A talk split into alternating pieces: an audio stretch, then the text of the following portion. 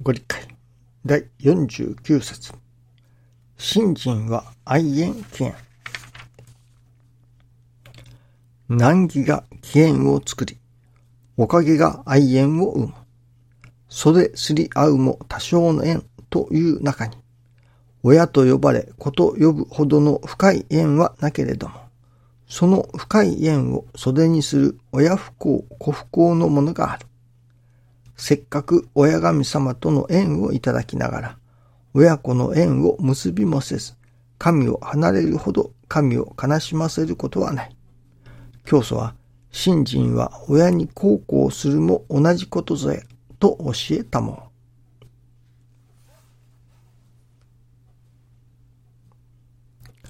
親に孝行するも同じことぞやと。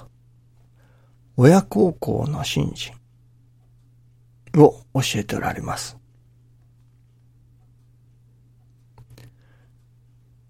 その親孝行の信心というのでしょうか。親に喜んでもらいたい。親に喜んでもらえる私になろう。親に喜んでもらえることをさせていただこう。というその心根というのでしょうか。それが大切だということですけれども。その親孝行の心が湧いてくる。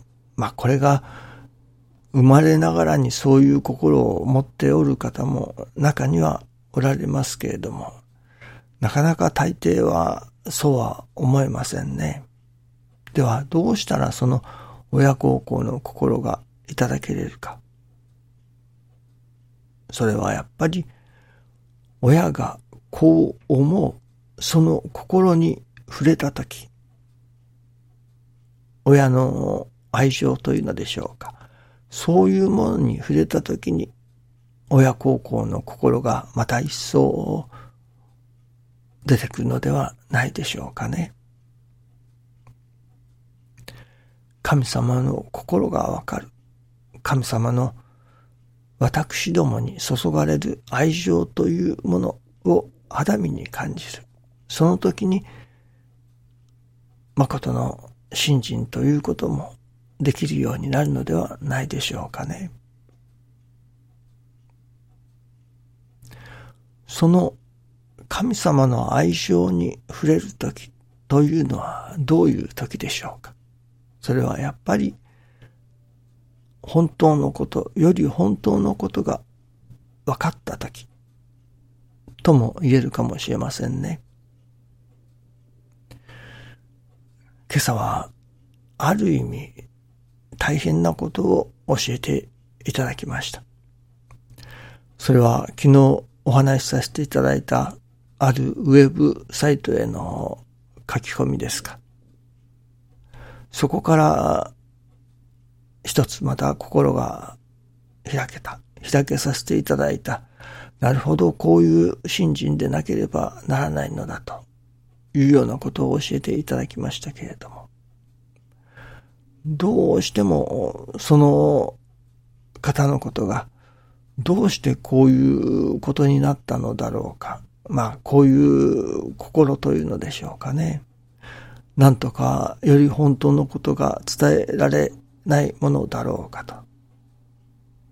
まあおそらくなかなか受け入れてはもらえないだろうなというようないろいろなことを昨日から考えておりました。そして今朝そのことに関していただきますことが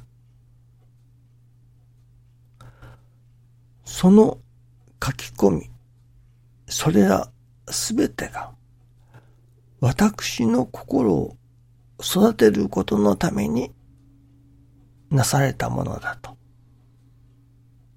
いうようなことを教えていただきました。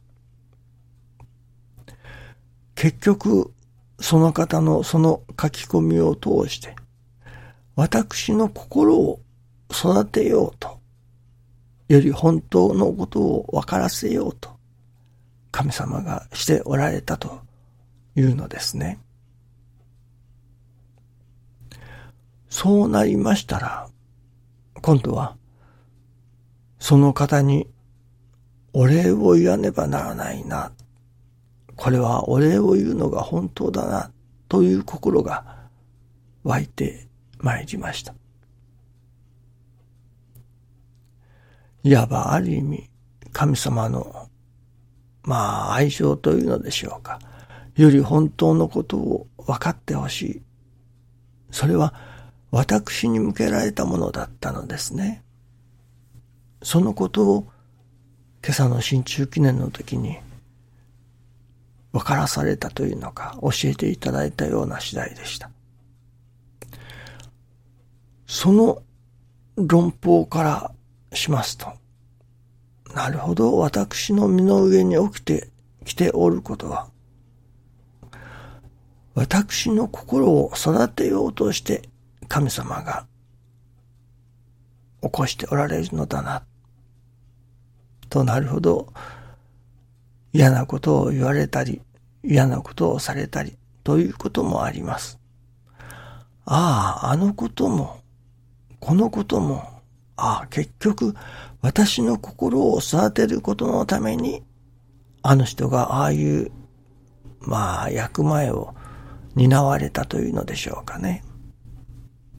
結局、私の心を育てることのために、神様がああいうご演出をされたのだな、ということになりますね。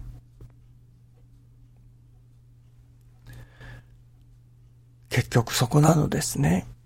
私どもの身の上に起きてくる事柄、それは事柄であり、その、たとえそれがいたずらをする人であり、あるいは何というのでしょうか、悪行、雑言を言ってくる人であったり、様々な人がおられます。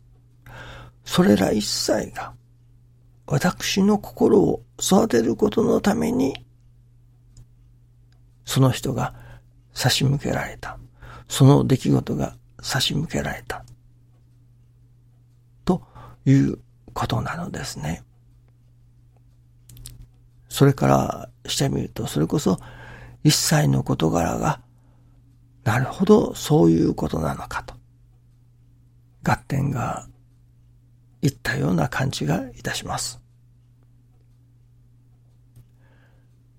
そういうことなのですね。どうぞよろしくお願いいたします。ありがとうございます。